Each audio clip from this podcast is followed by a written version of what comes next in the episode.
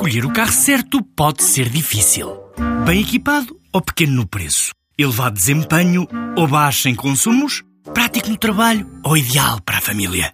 Quando há um Dacia que é tudo isto e é também o número 1 em preço, a decisão não podia ser mais fácil. Descubra a gama Dacia Docker a partir de 10 mil euros. Preço para Docker Van Essential 75 cavalos, válido até 31 de 10 de 2018, com entrega em Portugal Continental. Limitado ao estoque existente. Número 1 em preço base no mesmo segmento. Não inclui despesas de legalização, averbamento e de transporte. Saiba mais em dacia.pt.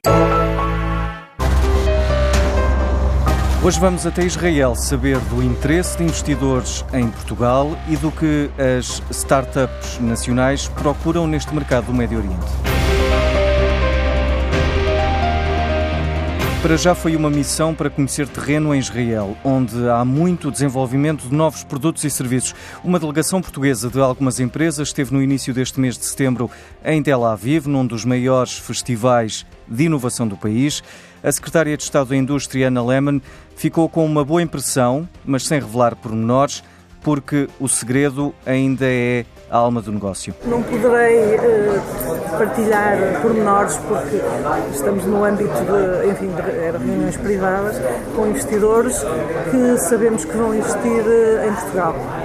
Inclusive, um, numa dessas reuniões, o, o sócio que é irmão do investidor que esteve connosco hoje já vive em Portugal. Portanto, já, já, já estão a investir. De facto, é muito interessante. E também reunimos com várias entidades e investidores privados que querem eles próprios promover as ligações entre Israel e Portugal. Entre as empresas desta delegação esteve em Visible Cloud, também à procura de novos negócios. João Madureira foi apresentar um novo sistema de cobrança de dívidas mas sem o senhor do fraco. Nós implementamos um sistema que consegue detectar quando as faturas expiram, o prazo de pagamento, e inicia um processo automático de interação com o cliente, de maneira que ou ele pague, ou pelo menos que indique porque é que não está a pagar. E se não indicar, tem de começar um processo de negociação com ele, sempre em, em, com, com contacto com a empresa, para tentar garantir arranjar-se um acordo. Por exemplo, pode ser esquecido, pode não ter dinheiro, pode haver ali algumas condições, pode não estar contente com o serviço. E o que nós tentamos distanciar de empresas do género é que empresas tradicionais de cobrança de crédito, que, é um, que têm pessoas a fazer essas chamadas, nós conseguimos, no limite, ter uma estratégia dedicada por devedor. Os contactos começaram, mas a empresa portuguesa acredita que está no bom caminho. A procura de novos investimentos e novos investidores é a escolha desta edição do gestor Miguel Fernandes. Vivemos tempos áureos de inovação tecnológica nacional. Após o lançamento há cerca de duas décadas de serviços nacionais bastante inovadores, tais como as portagens eletrónicas aos telemóveis pré-pagos, o poder para mudar o mundo está hoje à distância de uma boa ideia de negócio, de um smartphone, de uma equipa criativa bem formada e ambiciosa. O nível de penetração dos smartphones em Portugal é já bastante elevado e com isto abriram-se portas a múltiplos novos modelos de negócio e passámos a desfrutar de serviços inovadores que antes estavam inacessíveis com o computador.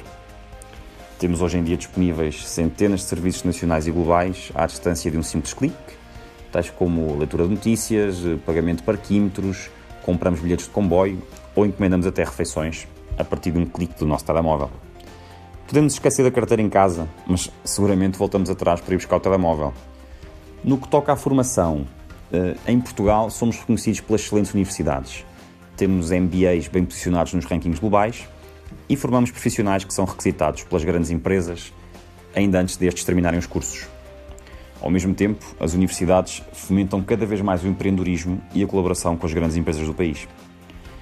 As novas gerações já não vão utilizar um Walkman, mexem melhor nos tablets que nos comandos da televisão, dificilmente irão alugar um vídeo ou um videoclube de bairro e muito possivelmente já não vão precisar de comprar um carro. Terão acesso a transportes menos poluentes, mais sustentáveis, tais como as bicicletas ou as trotinetes elétricas, que estarão estrategicamente dispersas pela cidade e se desbloqueiam, mais uma vez, com um simples toque no smartphone. Em Madrid, já as vemos espalhadas por toda a cidade. Não são poucas as marcas que, para além de se instalarem no mercado português, acabam por escolher Portugal para lançar os seus produtos em primeira mão, acabando por montar aqui também as suas bases de operações para toda a Europa. Tudo isto é um claro sinal que Portugal é um país cada vez mais aberto à inovação e ao investimento ao nível dos países mais desenvolvidos da Europa. A escolha de Miguel Fernandes, com Portugal a procurar novos investidores, agora em Israel, e também novas oportunidades de negócio.